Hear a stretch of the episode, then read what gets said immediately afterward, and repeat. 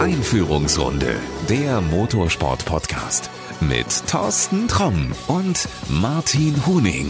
Ja, 6 Wochen ist es her, dass wir uns hier bei Martin im Büro getroffen haben und die neue Saison 2020 rückt immer näher. Unglaublich. Ja, am 1. August-Wochenende ist es soweit. DTM und GT Masters, also das sollte sowieso schon so oft starten. Ich sage jetzt einfach mal, sollen starten. Martin, bist du schon aufgeregt? Ja, bedingt. Zumindest freue ich mich erstmal, dass es doch wieder losgeht an der Rennstrecke und bin da schon auch gespannt. Was heißt aufgeregt? Ich bin jetzt eigentlich nicht mehr aufgeregt. Die Stimmung hat man vielleicht im April oder Mai, wenn es normalerweise losgeht. Ich weiß nicht, ob das mit einem motorsportmäßigen Biorhythmus zu tun hat, der jetzt bei mir vielleicht, sage ich mal, Richtung Herbst schon langsam wandert. Ich bin erfreut, dass es losgeht. Ja gut, dass es jetzt 2 Veranstaltungen an einem Wochenende sind, ist etwas unglücklich, aber... Das haben wir ja immer gesagt, das haben wir 2019 schon gesagt, dass dieser Kalender zusammenzufahren, also GT Masters und DTM an einem Wochenende, völliger Mist ist. So, und jetzt in Corona-Zeiten zeigt sich das doppelt. Nicht, weil der Zuschauer nicht kommt, sondern weil der Zuschauer gar nicht weiß, welchen TV-Sender gucke ich denn? Gucke ich jetzt SAT1, die DTM, oder gucke ich Sport1, GT Masters? Rächt sich jetzt doppelt.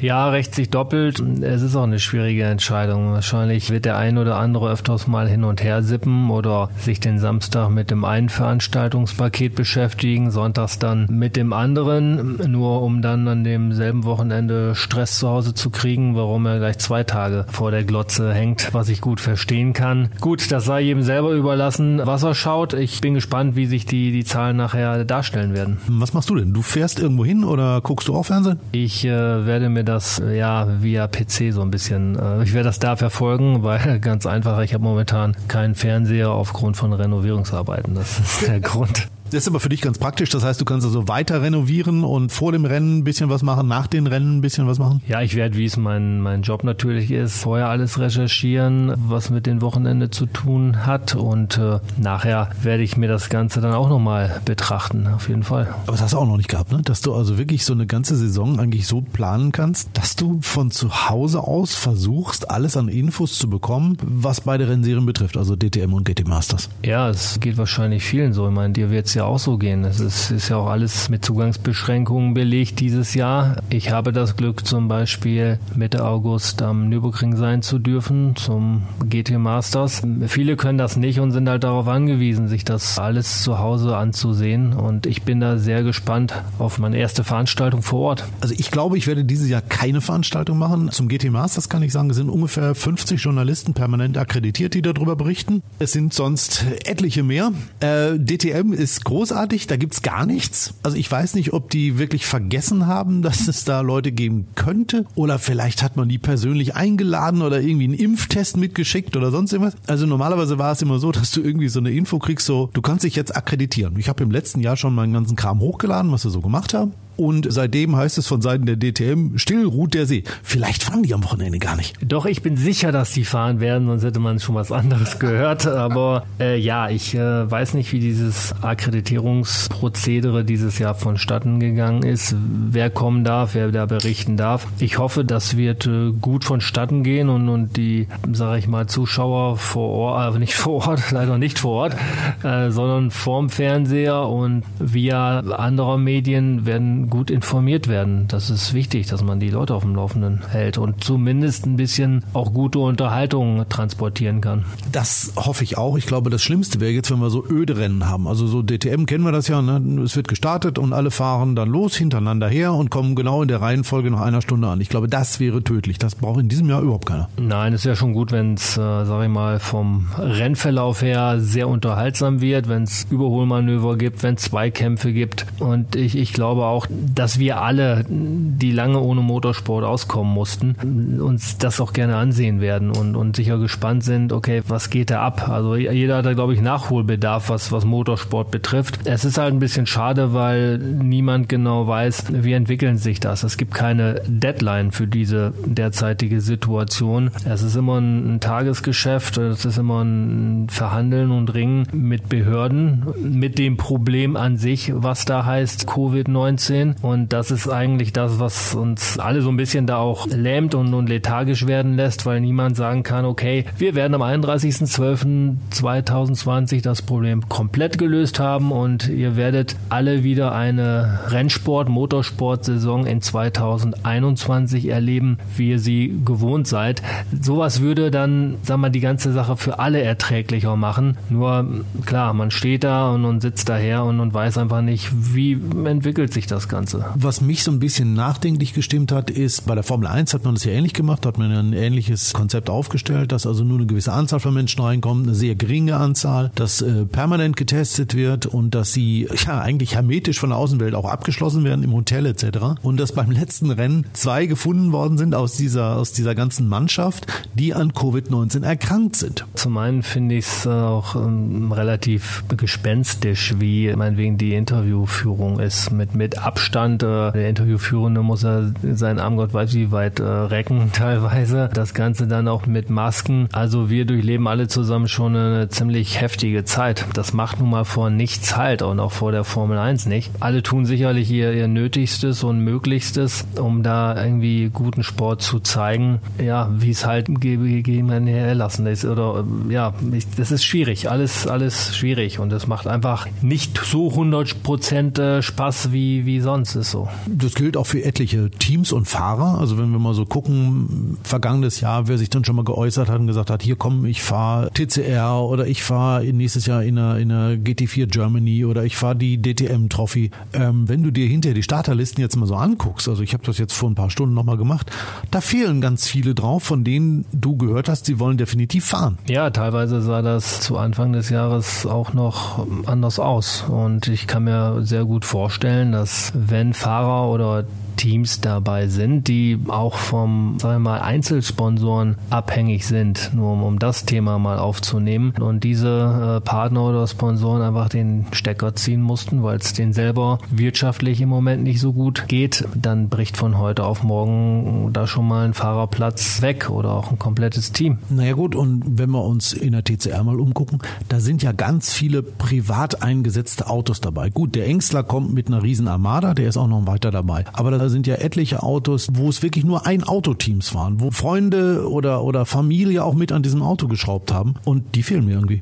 Ja, da ist natürlich dann auch oft wirklich erstmal viel Enthusiasmus dabei und nicht nur was das Arbeiten betrifft und was das Engagement an der Strecke betrifft, da steckt ja auch viel privates Geld drin von Teameignern, vielleicht auch von Sponsoren oder Mäzene, die sagen, hey, wir haben da Spaß dran und wir halten jetzt für euch die Fahnen hoch. Auch die merken, Mensch, es ist nicht mehr die Kohle da, die ich sonst im Portemonnaie habe und ich kann, wenn ich verantwortungsvoll mit meinem Geld umgehen will, das jetzt nicht noch verschenken oder in dieses Team investieren. Ich glaube, das ist auch als Unternehmen schwierig. Also wenn du jetzt wirklich ein Team sponsorst, wo du meinetwegen auch Namenspatron bist oder sonst irgendwas und bei dir läuft es im Moment wirtschaftlich nicht so gut durch Corona und du musst anfangen und gehst vielleicht in Kurzarbeit oder musst Leute entlassen und all die Geschichten, dann noch zu sagen, komm, ich gönne mir aber diesen Luxus und tu da etliche 1000 Euro raus, damit zumindest das Team weiterhin meinen Namen hat. Ich glaube, das ist auch sozial schwierig zu verantworten. Ja, das ist eine schwierige Situation. Zum einen musst du natürlich schauen, dass du wettbewerbsfähig bleibst und wenn du, sag ich mal, medial von der Bildfläche verschwindest,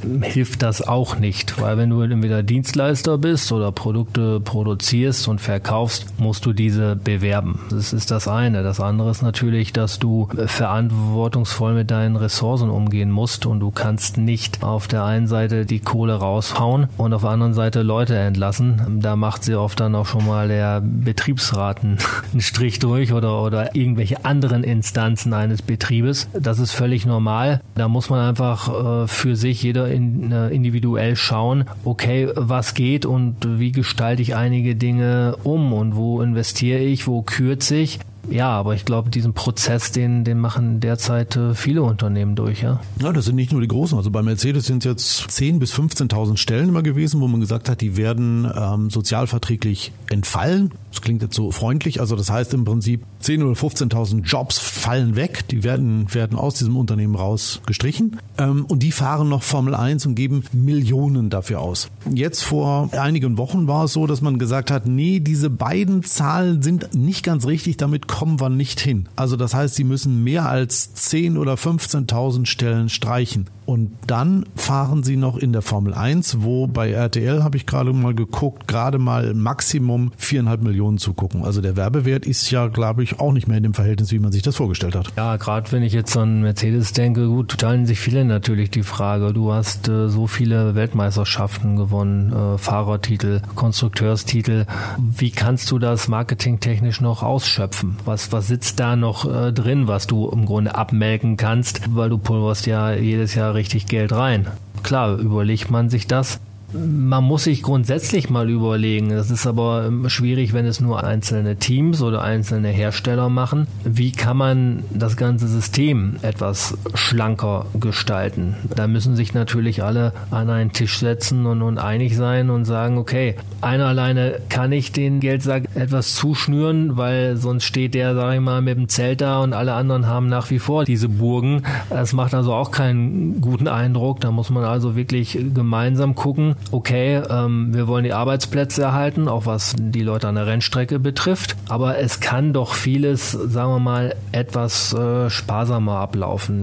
Banale Beispiele, zum Beispiel, wie groß muss eine Hospi sein oder auch wie viel an Catering muss angeschafft werden. Ich will nicht wissen, wie viel Lebensmittel da vielleicht nach einem Wochenende auch weggeschmissen werden. Klar, der eine oder andere wird jetzt sagen, das sind Beträge, die einfach marginal sind und über die man nicht reden muss, aber irgendwo muss man anfangen zu rechnen und gucken, okay, wie kann ich auch in kleinen Schritten das Ganze etwas einfacher gestalten. Ob es jetzt Formel 1 ist, ob das Thema DTM ist oder andere Geschichten. Muss man einfach mal überlegen. Für mich als Partner von Rennserien oder auch Teams wäre das kein Problem, weil das, was da jetzt noch an Luxus aufgefahren wird, kann ich, sagen wir mal, dem normalen Kunden, Konsumenten, Autofahrer ja sowieso nicht vermitteln in der Form, wie ich es müsste. Das ist jetzt, sagen wir mal, ein Werbeelement, was für mich jetzt nicht so wichtig wäre. Ja, aber das ist ein schwieriger und vielleicht auch längerer Prozess. Was anderes, wo du gerade sagst, du als Partner. Es ist doch, wenn ich richtig informiert bin, für dich elementar wichtig, dass es weiterhin Rennserien gibt, um eben halt eure Produkte, die ihr auf den Markt bringt und auf den Markt bringen wollt, auch unter härtesten Bedingungen zu testen, eben halt im Motorsport. Ja, wir sind nun mal Produzent von technischen Produkten wie Schmierstoffen und da ist der Bezug Rennstrecke und Straße natürlich immer wichtig und das schafft natürlich auch Vertrauen. Viele, sagen wir mal, ambitionierte Autofahrer sind halt auch Motorsportfans und die kennen sich auch mit den Rennteams aus oder mit den Rennserien aus. Und das ist natürlich da die Botschaft einfach da. Wenn Team XY Ravenolöl verwendet und, sage ich mal, Partner von Ravenol ist, dann ist das auch für mein Auto natürlich das Produkt, was es da einzusetzen gilt, klar. Ja, aber für dich jetzt, für die Weiterentwicklung, also die technische Entwicklung bleibt ja auch, bleiben wir mal bei Ölen, nicht stehen. Sondern ich glaube, da wird ja auch immer geforscht, es zu verbessern, weniger CO2-Ausstoß, weniger Verbrauch und so weiter herbeizuführen. Das kannst du doch eigentlich, wenn wir demnächst keine Rennserien mehr haben sollten, am lebenden Objekt eigentlich gar nicht mehr ausprobieren. Nee, das geht dann nur noch über Labortests im Grunde, wobei ich jetzt den kompletten Motorsport da nicht eingestampft sehe. Aber es ist schon wichtig, dass man halt die Entwicklung auch auf der Rennstrecke angeht und fokussiert, weil da finden nun mal die Höchstbelastungen statt, sei es denn jetzt in Sprintrennen oder auch in Langstreckenrennen. Also andersrum gesagt, wenn wir jetzt nur noch eine Formel 1 hätten, würde dir das nichts helfen, weil das Öl, was die Formel 1 fährt, könnte ich in meinen, sagen wir mal, Audi R8 nicht kippen, das könnte ich aber auch in meinen VW Golf nicht kippen, sondern die Erkenntnisse, welches Öl dafür geeignet ist, das fährst du doch eher mit seriennahen Autos raus, also mit meinetwegen einem GT Masters, wo GT3 Autos fahren, also wo ein R8 fährt oder mit einem TCR Golf, der eben halt auch ein ähnliches Öl fährt, wie ich hinterher in meinem Golf GTI. Genau, es geht natürlich darum, in diesen, sag ich mal, Serien wie Formel 1 oder Formel 2 oder Formel 3, da natürlich High-End-Produkte einzusetzen, um einfach mal zu zeigen, okay, wir können das. Wir können auch ein Formel-2-Team wie Prema wirklich locker durch die Saison schaukeln und das sehr erfolgreich. Da sind natürlich die Spitzen, die man hat und die auch wichtig sind. Das ist ja im LMP-Sport ist das ja ähnlich. Nur wenn wir jetzt einen direkten Bezug haben wollen, dann reden wir über GT3, über GT4, wo teilweise auch sehr seriennahe Öle verwendet werden, die du meinetwegen in jedem Laden kaufen kannst, was keine klassischen Rennprodukte sind, sondern halt performte klassische Automobilöle. Also simpel gesagt, das Öl, mit dem Mick Schumacher in seinem Formel 2 Auto unterwegs ist, wenn ich das, ich bin heute mit einem Mitsubishi Space Star da, wenn ich das da reinkippen würde, das wird ihr mir wahrscheinlich übel nehmen. Ja, das wäre zumindest sehr überdimensioniert, sagen wir mal so. Deshalb, wie gesagt, bedienen wir ja auch diese kleineren Rennserien oder gerade den Bereich Customer Sport, weil du da einfach den Bezug hast. Das passt dann schon. Da sind ja auch Autos, die du einfach auch als deine wiedererkennst, die du halt in der Garage stehen hast, logisch. So, und jetzt lass mich den Bogen schlagen zur DTM. Bei der wissen wir immer noch nicht, was macht die denn im Jahr 2021? Wir haben es, glaube ich, schon so oft gesagt. Hallo Freunde, einmal wach werden, bitte einmal schon in die Richtung denken, was wir machen können. GT3 wäre eine tolle Möglichkeit. Dann kam auch noch irgendwie GTE ins Gespräch. Dann hat man noch mit Prototypen irgendwelche Ideen sich zusammengesponnen. Wir haben immer gesagt, GT3 macht Sinn, weil A, Autos sind da, B, Teams sind da und C, ist der ganze Spaß nicht so teuer. Diese DTM hat es immer noch nicht geschafft, bis heute zu sagen, was sie 2021 eigentlich machen wollen, weil sie werden in dieser Form nicht mehr weiterfahren, das wissen wir alle. Ja, ich glaube da auch, dass das Class-One-Reglement für die DTM wohl weitestgehend durch ist. Wie du schon angesprochen hast, gab es verschiedene Überlegungen. Es ist ein LMP-Wagen, es ist ein GTE. Das ist aber auch wohl vom Tisch und ja, bleibt da das Thema GT3. Und ich glaube, dass da schon einige Leute im Hintergrund sind, die da was zusammenbringen wollen, was aber auch schwierig ist, weil du musst dich ja auch, sagen wir mal, von der bestehenden Meisterschaft im Rahmen eines GT3-Autos etwas differenzieren und du musst sehen, dass du ja vielleicht ein Auto oder Ein-Mann-Cockpit hinbekommst. Das hat dann wieder mit Kosten zu tun. Die Frage ist, was machen die Hersteller? Unterstützen die dann doch weiterhin? Wie sieht das Konzept einer solchen Rennserie aus? Aber das sind einfach Dinge, die jetzt kurzfristig geklärt werden müssen, um einfach auch eine Planungssicherheit zu geben, was die Teams betrifft. Ich habe jetzt irgendwo gelesen, dass Gerhard Berger sich auch schon geäußert hat, ich glaube irgendwo in einem Fernsehtalk, dass man eventuell auch darüber nachdenken könnte, die DTM abzuwickeln. Also gibt er jetzt auf? Ja, das weiß ich nicht. Ich glaube schon, dass er noch kämpft und mit gewissen Entscheidern redet, die nun mal auch wohl Schlüsselfiguren sind in dieser ganzen Entscheidungsfindung. Kann man weitermachen? Nicht will man weitermachen, sondern kann man überhaupt wirtschaftlich und sportlich weitermachen oder nicht. Und ich glaube, wenn diese Ebene erledigt ist, was diese Entscheidungsfindung betrifft, wird das dann auch gegenüber den potenziellen Teams kommuniziert, die sich dann entsprechend aufstellen können oder sagen, okay, danke, wir suchen nach anderen Alternativen. Und das wird natürlich jetzt alles auch relativ kurzfristig entschieden, denke ich mal. Und im Grunde geht es mir auch nicht anders. Auch ich schaue schon mit 1,5 Augen in Richtung 2021, nehme vieles, was jetzt noch in dieser Saison passiert.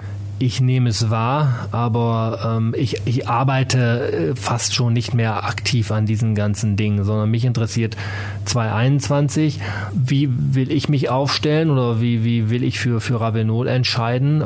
Und auch für mich ist es wichtig zu wissen, geht es mit der DTM irgendwie weiter? Geht es mit dem Veranstaltungspaket weiter, wo ich ja auch in anderen Serien involviert bin?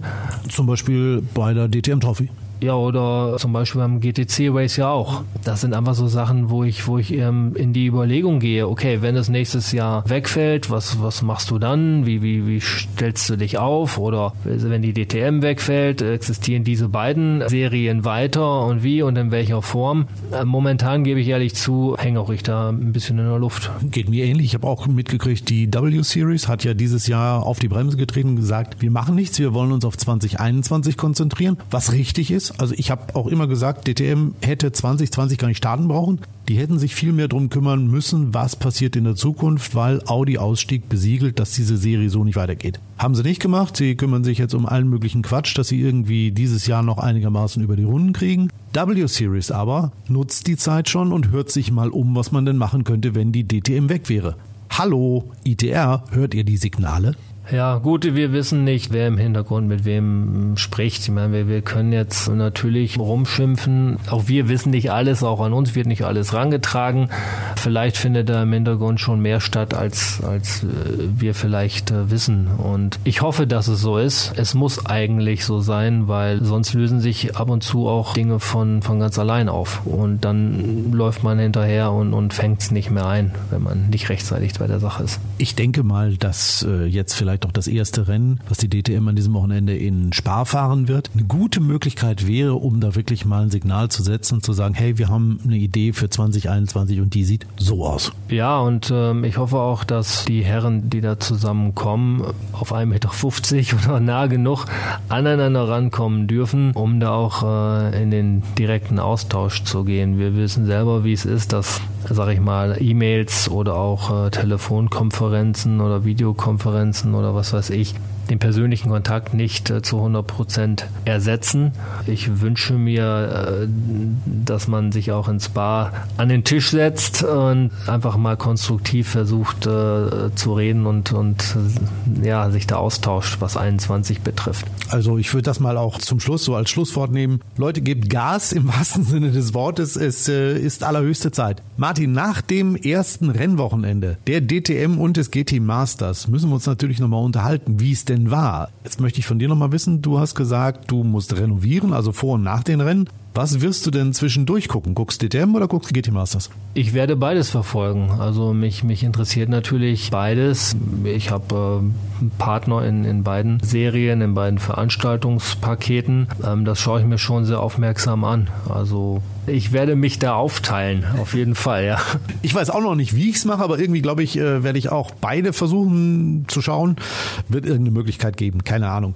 Dann hören wir uns auf jeden Fall wieder nach den ersten Rennen vom GT Masters und von der DTM. Und dann können wir eigentlich nur sagen, daheim bitte auch, ne? Schaut zu, macht euch einen Eindruck, vielleicht schreibt uns mal ein paar Zeilen, wie ihr die ersten Rennen wahrgenommen habt. Und das Allerwichtigste und auch das an dich, Martin, gesund bleiben. Das ist das Wichtigste. Ich wünsche auch weiterhin Gesundheit und ja, auch mein Appell, schaut euch die Rennen an und genießt das. Wir profitieren alle davon im Motorsport, dass möglichst viele Leute zuschauen. Wenn sie es nicht schon an der Rennstrecke können, dann bitte per TV oder Livestream oder was auch immer. Das freut uns alle. Also macht's gut, viel Spaß. Das war Einführungsrunde, der Motorsport-Podcast mit Thorsten Tromm und Martin Huning.